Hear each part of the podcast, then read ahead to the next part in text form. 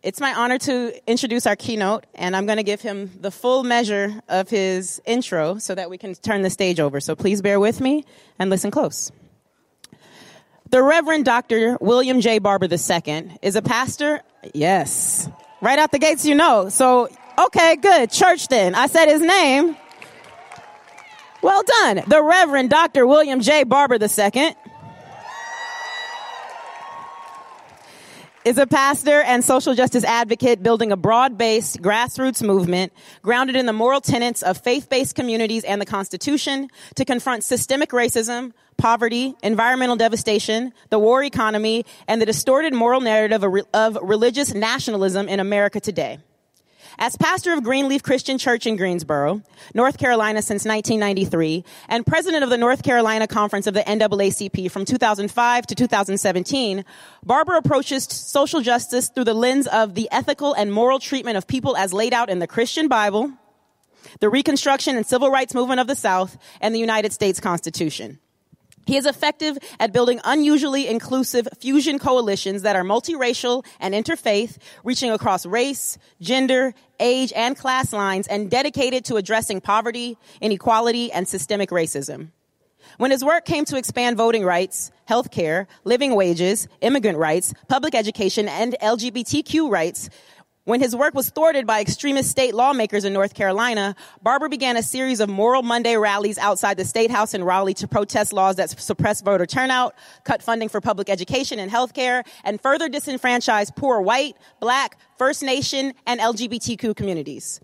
The Moral Mondays rallies and associated nonviolent acts of civil disobedience grew to involve tens of thousands of participants across North Carolina and spread to states across the South. The movement waged successful legal challenges to voter suppression and racial gerrymandering, winning twice at the Supreme Court. Winning twice at the Supreme Court. In 2014, Barber founded Repairers of the Breach, a leadership organization developed to expand and build a national movement rooted in moral analysis, moral articulation, and moral action. In 2016, he led a moral revival tour that covered 26 states and attracted thousands. In 2017, he and colleagues launched a revival of the 1968 Poor People's Campaign that was spearheaded by Dr. Dr. Martin Luther King Jr., and many others. Beginning with an audit of systemic racism, poverty, ecological devastation, and the war economy in the U.S. since 1968, the campaign has been recast for the 21st century, building state and local, nonpartisan, fusing movements committed to shifting the moral narrative, building power, and challenging laws and policies that hurt the poor and threaten our democracy. In 2018, the Poor People's Campaign launched 40 days of moral, nonviolent, civil disobedience in 40 states and in Washington, D.C., resulting in over 5,000 acts of simultaneous civil disobedience in 36 state capitals and the U.S. Capitol. Merging moral and activist traditions, Barber is providing a faith-based framework for action that strengthens civic engagement and inspires the country to imagine a more humane society. William Barber received a BA in 1985 from North Carolina Central University, a Master's of Divinity in 1989 from Duke University, and a Doctorate of Ministry in 2003 from Drew University. He also received seven honorary doctorate degrees from 2006 to 2017, Barber was president of the North Carolina chapter of the NAACP and has been a member of the national board since 2005. He's a distinguished visiting professor at Union Theological Seminary. His publications include the co-authored books Forward Together, A Moral Message for the Nation, The Third Reconstruction, Moral Mondays, Fusion Politics, and the Rise of a New Justice Movement, and Revive Us Again, Vision and Action in Moral Organizing. He's a contributing op-ed writer for the New York Times, CNN, MSNBC, and the Washington Post. Barber is a 2018 MacArthur Fellow, a 2018 Tar Heel of the Year, an Auburn Seminary Senior Fellow, and holds the Visiting Social Justice Chair at St. John's University. We are so lucky, so blessed, so gifted with his presence. Please show your love, your undying love for the Reverend Dr. William J. Barber II. While you're standing, would you join me in saying forward together? Not one step back. Come on, say it louder. Forward together. Not one step back. Forward together. Not one step back. Give yourselves a big hand for being here today. I am deeply humbled and to be invited to be here and to be with such a body as this in times like this. I'm so thankful to the grace of God and the Spirit of the universe. To Brother John Powell, where is he somewhere in here? Let's give it up. And the Institute. And to all of you who are gathered. I want to ask you to go to www.breachrepairers.org, repairers of the breach, and make sure you sign up to get connected and to also click on the Poor People's Campaign, a national call for moral revival um, icon. And also, if you would take down 90975 and text moral, that's three things to do. Go to www.breachrepairers.org. Click on that so you're connected with Repairers of the Breach, where I am the president and senior lecturer. Uh, hook up with us on Twitter and otherwise. And then go to your phones and do 90975 at some time today and click in moral. We the people must refuse to be otherwise, otherized and ignored. We, the people, must refuse to be otherized and ignored. If my spirit seems a little somber today, it is because Yesterday, the 9th, and some people forget this, would have been the day that Martin Luther King was buried 51 years ago. And in his last sermon, on the evening before he was shot, down by a vicious system that produced an assassin outside the Lorraine Hotel in Memphis, Tennessee, Dr. King offered a conclusion that serves us well as a starting point for how we understand our work, our callings in this moment in 2019. Now, oftentimes when we remember Dr. King, we make some fatal errors. One is that we remember him like he was some lone individual and not deeply committed to movement and movement building and organizing. Two, we remember the end of his various sermons, like I have a dream, or I've been to the mountaintop and I've looked over Dr. Kim but we don't, and, and for reasons that corporate America has chosen to keep us from doing it, we don't look at the substance of what he was saying and the radical nature of what he was saying. I was just at the monument last week, and if you go in my fraternity, helped place that monument there, but if you look at that monument, none of his most radical quotes are there.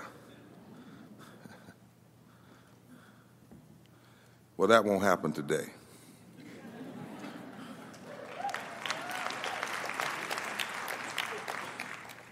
Fifty-one years ago, April the third, Dr. King preached, and he said this: "America is a sick nation."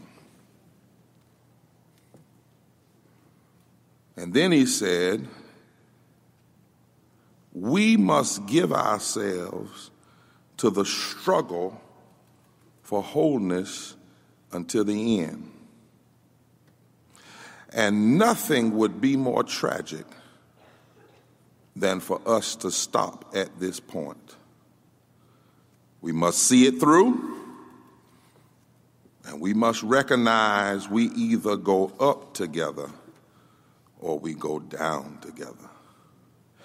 This is the Martin Luther King, the PhD, who was a preacher who was standing with sanitation workers over against even many members of his staff. This was the Martin Luther King that was engaged with welfare rights workers and Jewish persons and others, many others, Cesar Chavez and others who were planning the Poor People's Campaign. This is the Martin Luther King that was standing with sanitation workers who were resisting political and economic otherization with the simple slogan, I am a man. Dr. King at that time had named three evils. Yes, he called it evil that constantly work to divide and otherize people racism, poverty, and militarism. And he saw them as a triune evil collusion that could not be understood by separating any one from the other. And by the way, this was not the first time he had made the connection. If you go back to some of his sermons at, at uh, his church in 58, one of them was Paul's letter to American Christians, and he talked about the dangers of greedy, gone run amok capitalism and, and, and economic injustice, and war. This was the king who knew one could not challenge one of these evils without challenging them all. This was the king who understood that we must have a kind of eternal discontent with the demonic forces of racism, poverty, and militarism. 15, 51 years ago, however, Martin Luther King Jr. didn't live 24 hours after he said nothing would be more tragic than for us to turn back now. None of us could have imagined when he was murdered that he would become a martyr in the struggle, and he was a martyr in the struggle for the beloved community and a multi ethnic democracy that somehow after his assassination, he would, within a half a century, achieve the status of a founding father on the National Mall. King had been the target of J. Edgar Hoover, the FBI. When he named these three evils, President Johnson took his open invitation to the, to the White House. When he named these three evils, Church people put him out. His own denomination walked away from him. Civil rights organizations and foundations walked away from him. Because he constantly questioned systems that marginalize, diminish the place and humanity of some people. He questioned the violence of war and a war economy. He questioned the evil of racism and poverty. And that's why on today, the day right after he would have been buried yesterday, I had to remind, remember this because we can never speak of his legacy without recognizing how he showed us that the America's experiment in democracy always and will always require radical struggle to move us toward a more perfect union. His was a radical witness that everybody was, is made in the imago Dei, the image of God, the image of the eternal. And everybody has a place in the beloved community. And he knew some words and an ethic that in 2019, 2019, we better know nothing would be more tragic than for us to turn back from the fight for humanity now. Nothing.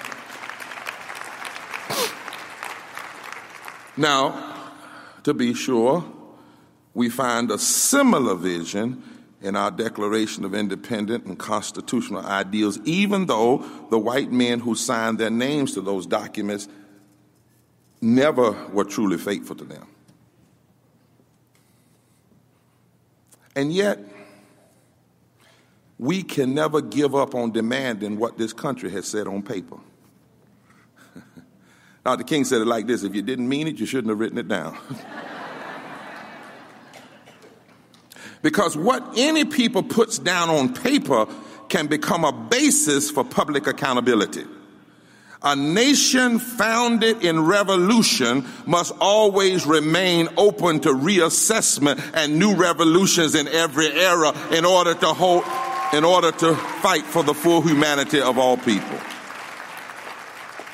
And so every now and then, since we ought to go back to those documents, like the one that was written 243 years ago, July 4th, 1776 we hold these truths to be self evident that all men, mistake right there, all men are created equal.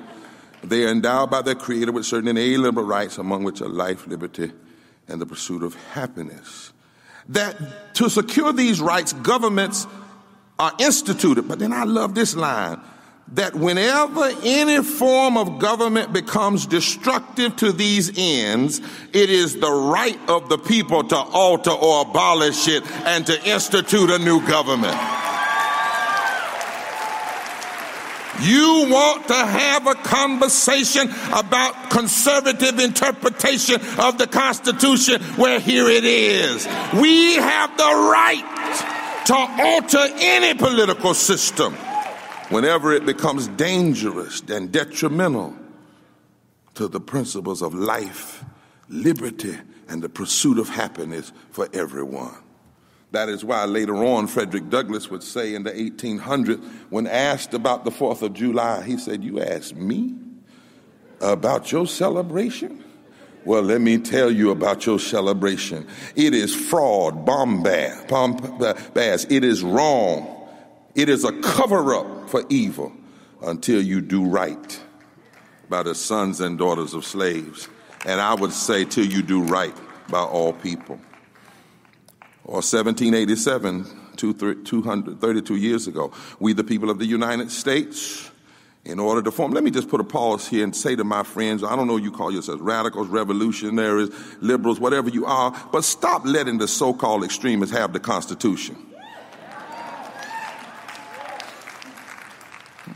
We, the people of the United States, in order to form a more perfect union, establish justice, ensure domestic tranquility, provide for the common defense, promote the general welfare, and secure the blessings of liberty to ourselves and our posterity. There's nowhere in the Constitution where freedom is mentioned. And the conversation about liberty does not even come until after four moral criterias are met. Otherwise, you do not have a liberty that's worthy to be passed on. And that is number one, the establishment of justice. And number two, domestic tranquility, not domestic division. And number three, providing for the common defense, not just the defense of a few lobbyists. And number four, to promote, here comes that word. Most of us won't say it anymore today the general welfare.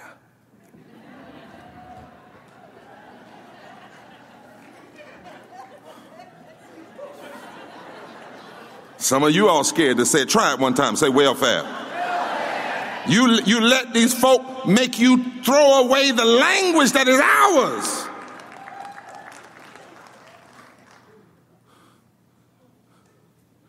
And any pretense about liberty that does not establish justice does not provide for the common defense that divides people rather than pulls them together and that undermines the promoting of the general welfare is contrary to what was put on paper. That's why Fannie Lou Hamer, in 1964, 55 years ago, at the Democratic Convention, said, I was in jail when they murdered Medgar Evers. And many of us have had to deal with death threats and our phones being tapped and, and all kinds of brutality just because we want the right to vote. And if this is America, then I question America. there must be a remnant that is always willing to question America. Or like Rabbi Heschel, Rabbi Heschel, who in 1963, just before the March on Washington, wrote to John F. Kennedy. And the rabbi said, Mr. President, America forfeits the right to worship God until you do right by the Negro. Period. Or Coretta Scott King, who, after her husband's murder, went on a tour during the days between the funeral and then afterwards. And somebody asked Mother Coretta, said, um, Your husband was shot and murdered. Tell us about what, you, what, what's, what is violence to you? She said, Well, violence is my husband's murder, but violence is so much more. She said, Poverty can produce a most deadly kind of violence. She said, in a society, violence against poor people and minority groups is routine. She says, I remind you that starving a child is violence. Suppressing a culture is violence. Neglecting school children is violence. Discrimination against working people is violence. Ghetto housing is violence. Ignoring medical needs and health care is violence. Contempt for equality is violence. And watch this, even a lack of willpower and an apathetic spirit that refuses to challenge these other forms of violence is itself violent. So sometimes the question for us is are we going to be on the side of violence or non-violence? In this moment, moment, we in the Poor People's Campaign, a national call for a moral revival, believes we are in the midst and we must have in this nation a third reconstruction.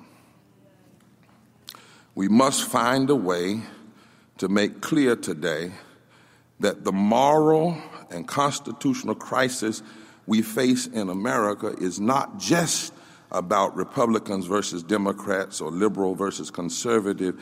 It is really instead about fundamental right against wrong, fundamental humanity, who we will write off and who we will include. We are in a struggle for the heart and soul of this nation for years to come. In a real sense, right now, we face a question, and we're not the first ones, but it is our time to face it. And that question is whether or not America can be. Whether or not, at least the ideals of the Constitution written by flawed men can even be amended and can be, uh, can be, can survive.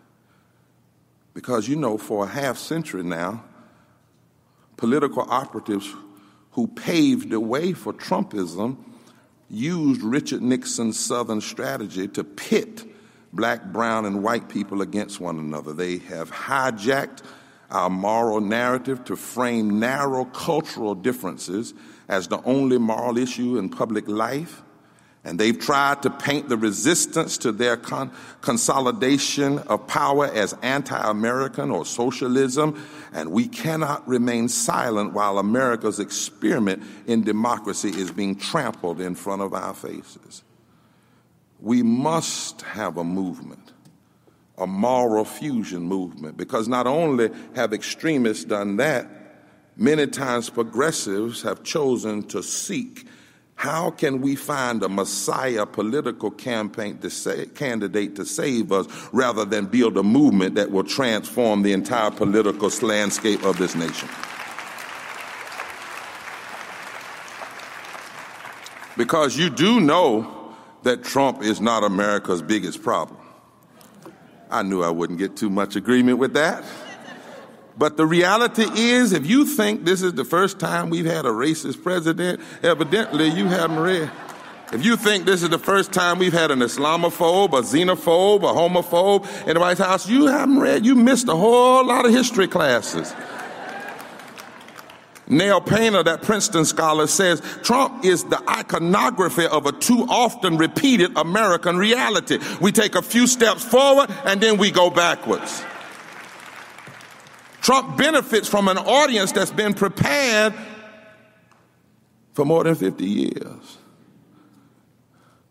Kevin Phillips, when he wrote it for Richard Nixon, said, Listen, if we're going to win in the days to come, he said, here's a plan to win the country, to control the country without having a majority of the votes for the next 50 years. But you got to learn how to pit black and white and brown poor people against one another. And you can't use straight up racial language, so you got to come up with code language. And Lee Atwater described what that code language was. You don't say nigger, mm, can't do that after 1954, 55, 56. So what you talk about is force busing, entitlement reform, gay people, prayer in the school, vouchers for private school, and then you get real clever and you talk about tax cuts which is all nothing but code words because those policies hurt blacks worse than whites, but it also makes many poor whites think that their problems are because of black and brown people. Thereby, you split and you split and you keep the 13 southern states split. Why? Because if you can control the 13 southern states in any presidential election, you start with 178, 70 plus electoral votes. Which means you only need 99 from the other 37 states. If you can use this otherization politically, you can control 31% of the United States House of Representatives by just controlling the 13 southern states from Maryland to Texas. And you can control 26 members of the United States Senate, means you only need 25 from the other 37 states. If you know this history, you understand why Trump is continuing to play to what he's playing and why it's not just him, but his enablers. I've used this, and some people said I might not ought to use it, but I think it's fairly analogous to what we're seeing. Maybe it helps people because it shocks you to see what I'm trying to say. Because every, I know most of the folk in here in this room think if we just have the right election, I'm not saying we ought not get rid of him. I'm not uh, saying he ought not, you know, go home to Mar-a-Lago or somewhere. I'm not saying that, but I want, I do want to say in this room, if you think that's all we need to deal with, that it's just about one person, that is a misdiagnosis of the otherization that is going on right now. Because some people would be glad to get rid of him because they've already used him for what they wanted him for the Supreme Court, the tax cuts, da, da, da, da, da, da. So, what you have to understand is how many of y'all ever had a cold, a bad cold? Raise your hand. Nobody here had a bad cold. I can't hardly see for these. Lights. I mean, a bad. This man over here ain't never had a cold. Y'all need to learn him. He he never had a cold in his life. Everybody had a bad cold. Everybody ever had to sneeze. Everybody that's had something come out when you sneeze. Okay, that's what Trump is. and that's what his enablers are. They are the symptom of a sickness. And if you're going to treat the cold or flu, you don't, you wipe the symptom. But you got to get some medicine that gets down in your vein and in your bloodline if you really going to deal with a serious. You got to find out what is it that's poisoning the bloodline that's causing the symptoms in the first place. Whew. And so we must have a movement, I believe, that is committed, if we're going to really deal with otherization, to take on the five interlocking injustices and evils that thrive on and produce more otherizations. The first one is we must deal with the issue of systemic racism. To all my brothers and sisters, white, black, and brown, and otherwise, if we are if we don't want to deal with systemic racism, we really don't want to deal with otherizations. And systemic racism is not just about what it does to black people, but as one of my friends, Jonathan Metzl, now talks about, you know, people who are dying from whiteness. Right. And, and, and I'm not talking about cultural racism. I'm about so sick of that conversation where somebody says the N word or somebody talks about somebody's calves being too big. That's ugly. That's grotesque. But that's not the real racism. In fact, the truth of the matter is in this culture, there's a new book that has come out that makes it plain. In this culture, Racism didn't start with cultural antics and grotesque statements. Racism started with systems of injustice, and then the grossness and the words followed as justification for the political racism. Real racism is not about what's in your heart, it's about what's in your policies. You can sit beside me every day and never call me the N word or never call me something negative, but work every day on policies that have a disparate impact and othering impact on my life. And so we got to deal with systemic racism if we're going to really deal with otherization. Systemic racism, systemic racism, systemic racism, like voter suppression. No, that's the wrong term. Racist voter suppression. When you leave this conference, don't ever call it voter suppression anymore. Call it what it is racist voter suppression. Voter suppression is directly targeted at black and brown folk to undermine the ability for black, brown, and white folk to build coalitions. Racist voter suppression. And guess what? Long before Trump even started talking about birtherism, 26 states since 2008, 9, 10 passed racist gerrymandering, racist voter suppression, and, and we have constantly seen our uh, uh, presidential elections in, in 2000, in the, in, the two, in the 21st century, be impacted by the Electoral College, one of the last vestiges of the politics of a slave nation that works in collusion to keep extremists in office racist voter suppression, redistricting, gerrymandering. There are racist voter suppression. Every state of those 13 states I mentioned has engaged in racist voter suppression. Now, here's the irony, my brothers and sisters. You want to talk about a real irony of evil or a real ugliness of evil. We did a study in the Poor People's Campaign, and we looked at all the states that had passed racist voter suppression laws, and then we mapped those states based on poverty, based on women's rights, based on LGBTQ rights, based on labor rights, based on health care, based on living wage. And guess what? Every state that has engaged in racist voter suppression laws, those laws have allowed people to get elected who, whom once they get elected, they pass policies that hurt mostly white people.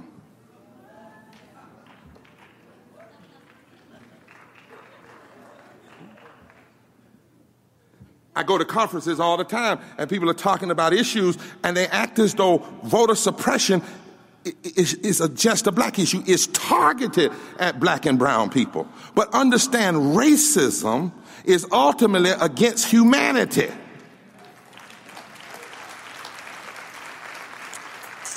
The same states that are voter suppression states denied health care expansion. The same states that are voter suppression states have the highest levels of child poverty and women in poverty. The same states that engaged in racist voter suppression block living wages and labor rights. The same states that, that pass racist voter suppression laws have the weakest laws to support the LGBTQ community.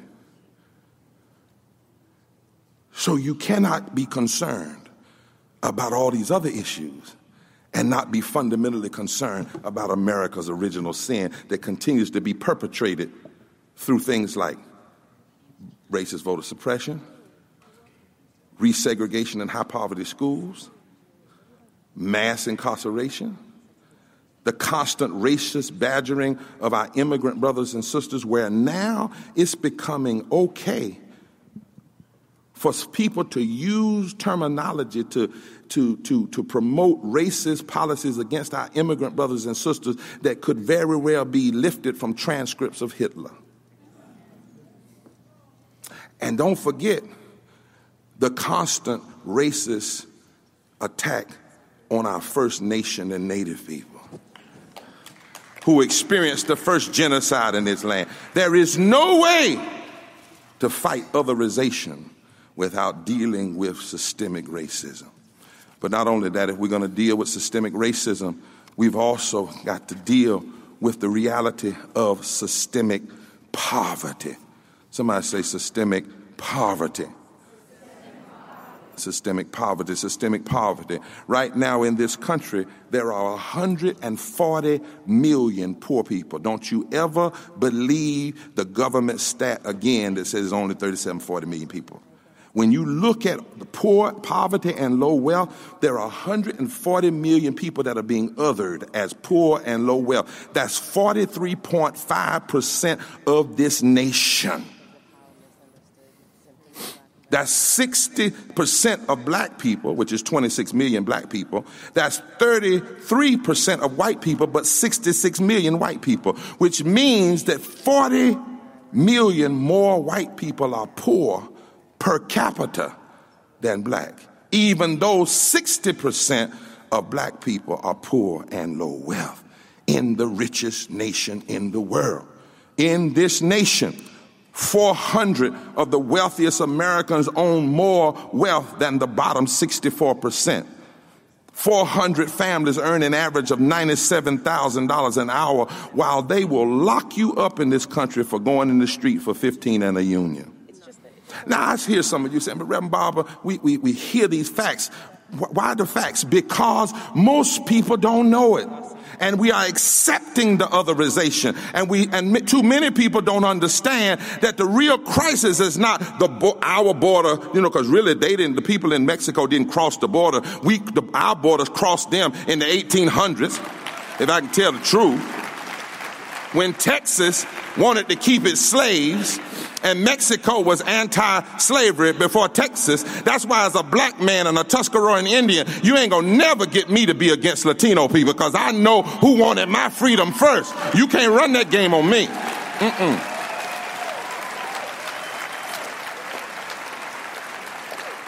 But the real emergency is not at the border, it's in the borders.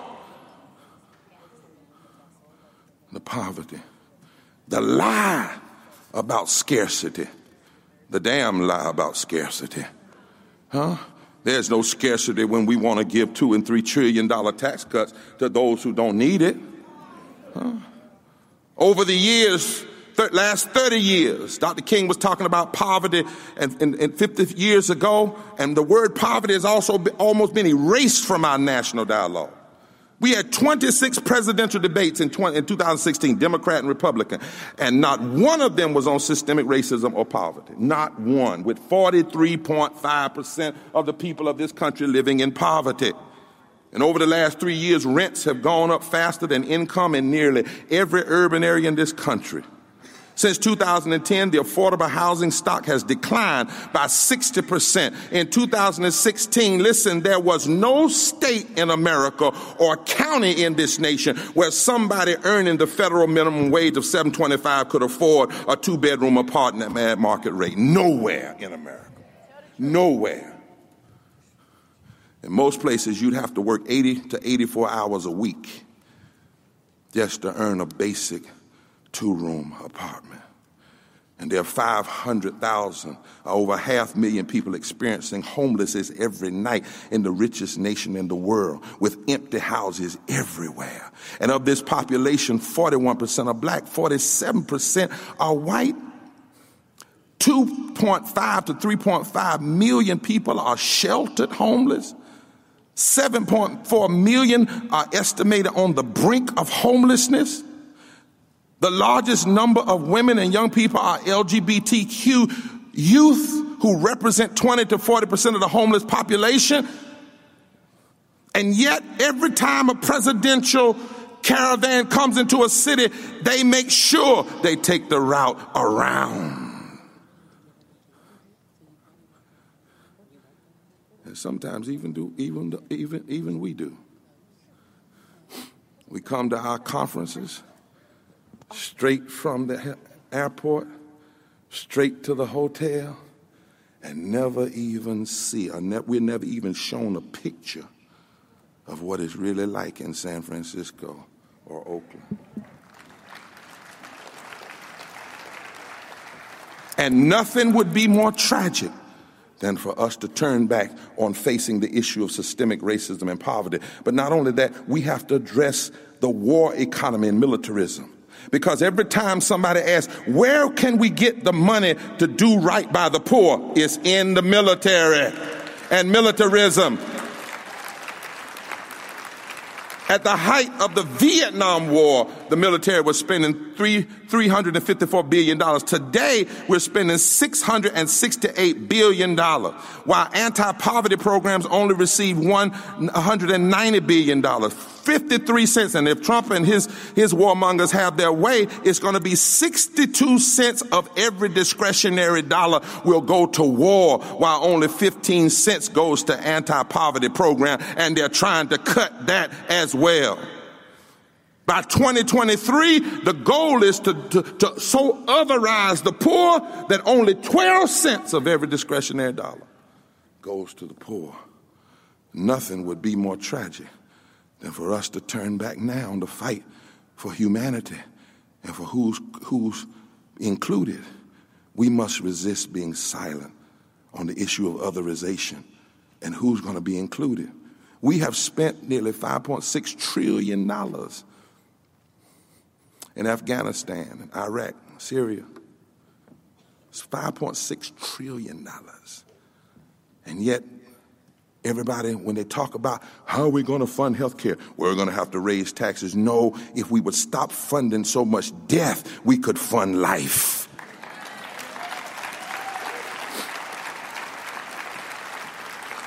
And the majority of what we're funding now are military contractors, not even our soldiers and military contractors earn an average of $19.2 million a year, the CEOs, while the average combat soldier only earns $30,000 a year, which means that even here in many places they would be considered living in poverty.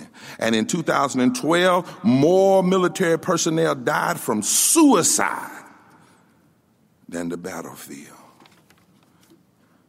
And then there's this fourth interlocking injustice and evil that promotes and, and fuels otherization, and that is ecological devastation. Fossil fuel and chemical and other industries are poisoning the air, the water. No, they're not. They're poisoning the air, the water, and the land closest to the most marginalized people. Let's be real about it. Now, eventually, if it gets in the air, it's going to kill everybody. It seems like they would know that. But Right now, an estimated 9 million premature deaths occurred worldwide in 2015. Three times as many deaths from AIDS, tuberculosis, and malaria coming from poisoning our environment. Water pollution alone kills 1.8 million people a year around the world. And in the U.S., 13.8 million low income houses cannot afford water. And while we talk about Flint and should, and the governor should go to jail, back under the jail for what they really did. But the reality is, four million families get up every day and they can buy unleaded gas and can't buy unleaded water. And the 20 counties with the highest percentage of households lacking access to plumbing are all rural counties, and 13 of those counties are majority Native American and Alaskan Native population. It is the policy of otherization Kill them. Poison them. And nothing would be more tragic than for us to turn back now on fighting for full humanity and who will be included. And then, not only do we have that, 37 million people, even with the Affordable Care Act, are without health care. Do you know that, what that translates to? When you 5,600 people die for every 1 million that are denied health care, that's 24 people every hour. That's policy murder. Because all the people in the Congress that are fighting people getting health care free get free health care by virtue of being elected.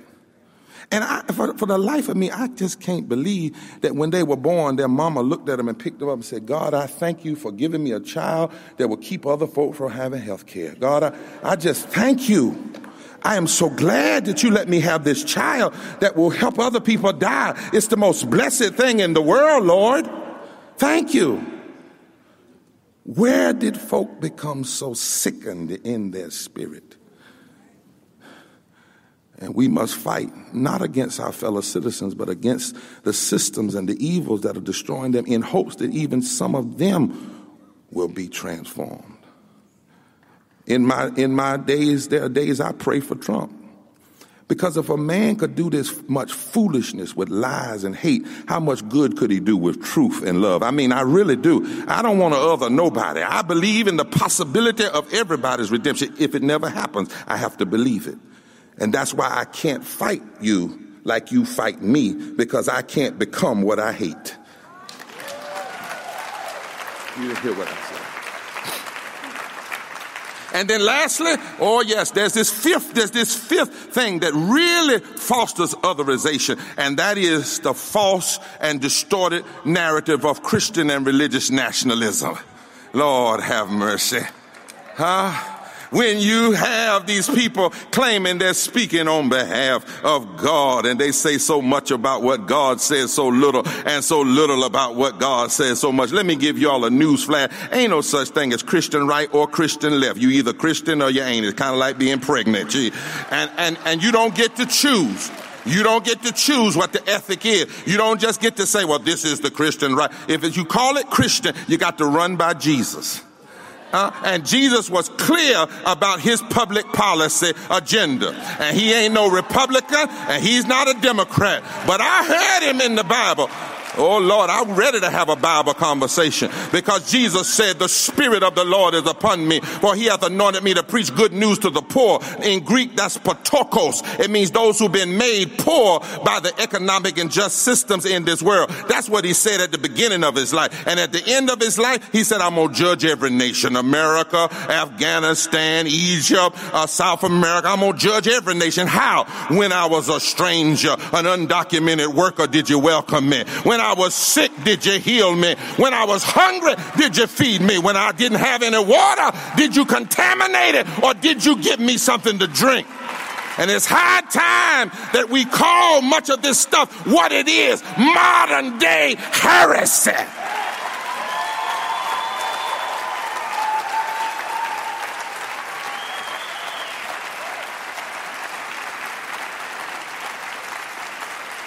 Whenever you have ministers, so-called ministers, who will go and pray for any president, P-R-A, that, why that president, while that president or senator is praying, P-R-E-Y-I-N-G, on the very people that God says he cares the most about or she cares the most about, you are engaged in a lie and theological malpractice.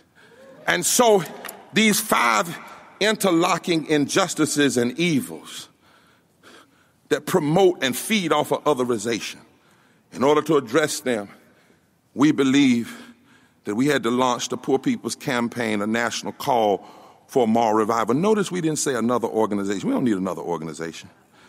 We need an organism where all of us can come together and do some things together. I know we got our silos, but every now and then, there's a time comes in the nation we must join together in a moral fusion and understand the inter- interlocking injustices, and we meet that with a moral fusion intersectional response.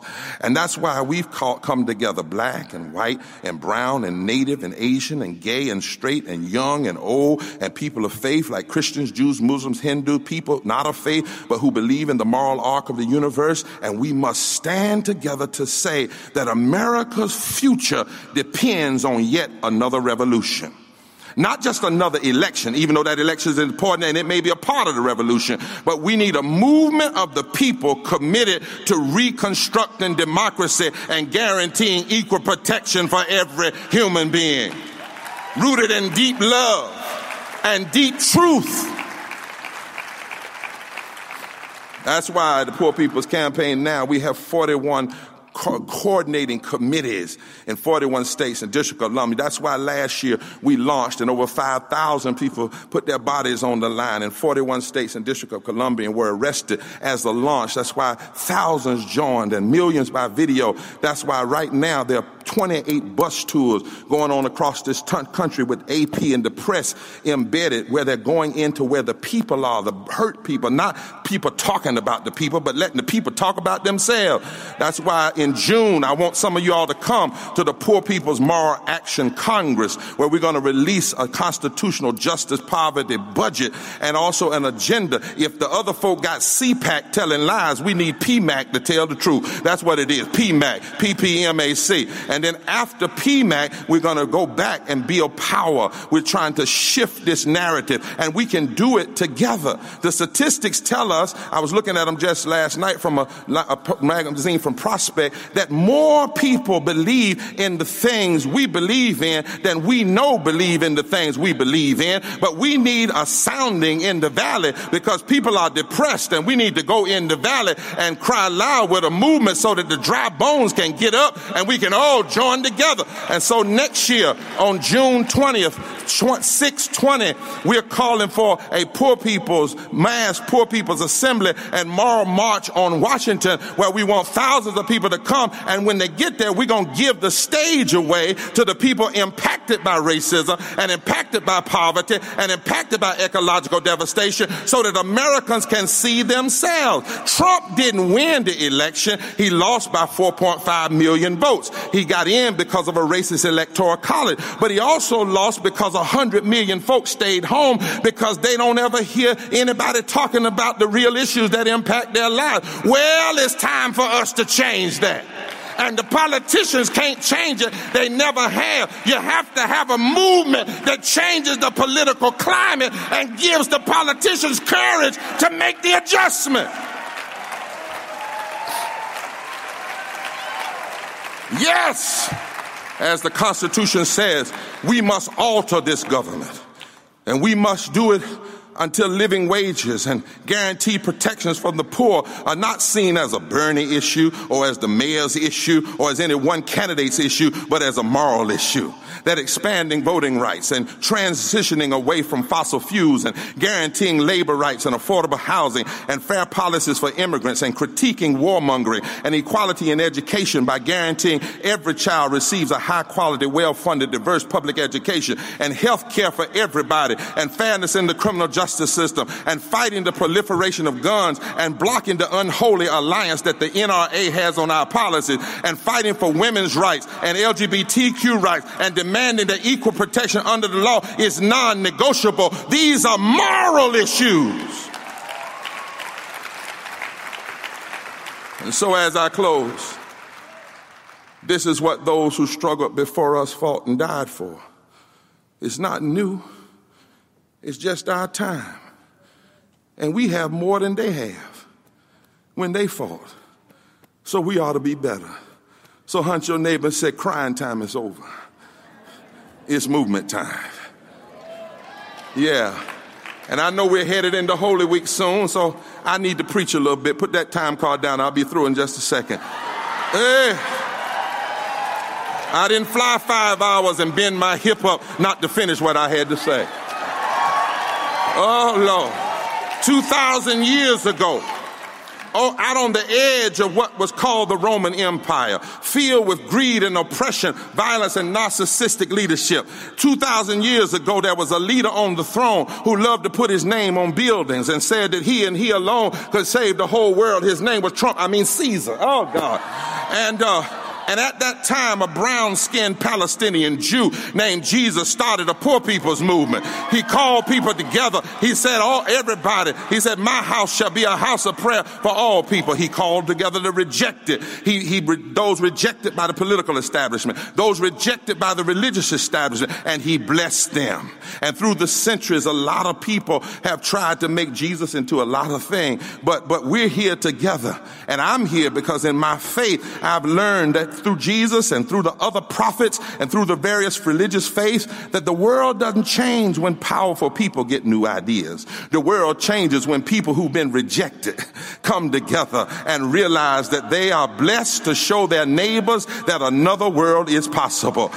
Change happens when those who have been otherized decide we ain't taking it no more. yeah.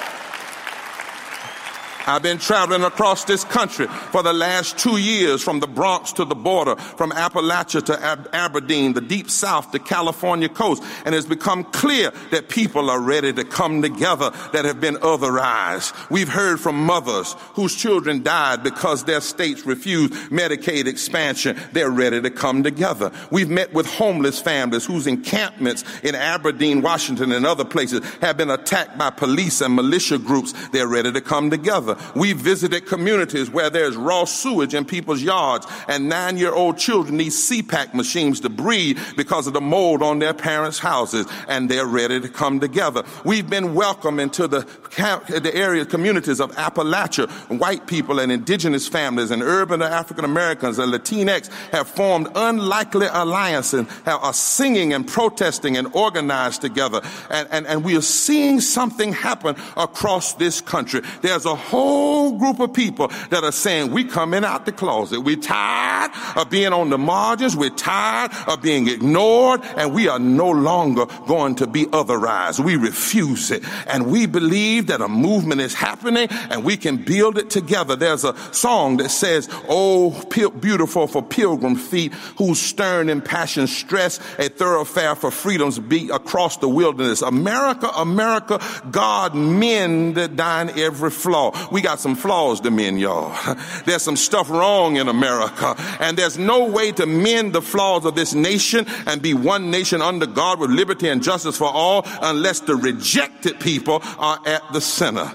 I've heard a lot of people say we've never seen anything like this before, this Donald Trump. Well, you don't remember Woodrow Wilson. You don't remember a whole lot of other folk down through history, Nixon and even before then, who were just as racist and wrong as Trump. Huh? Before, before Breitbart was in the White House, Birth of a Nation was played in the White House in 1914. We've seen this before, and because we've seen it before, we know what beats it. We know what overcomes it. It's when Moral Fusion Coalition, we come together, discovering our common humanity, we link arms together, and we refuse to be denied. One of my favorite passages of scripture is the one in Psalm 118 that says the stones that the builders rejected can now become the chief cornerstones. In other words, the scripture says when God wants to produce a revival, he goes to the rejected. And I bet you in this room, there are some people here who've known rejection. Am I right about it?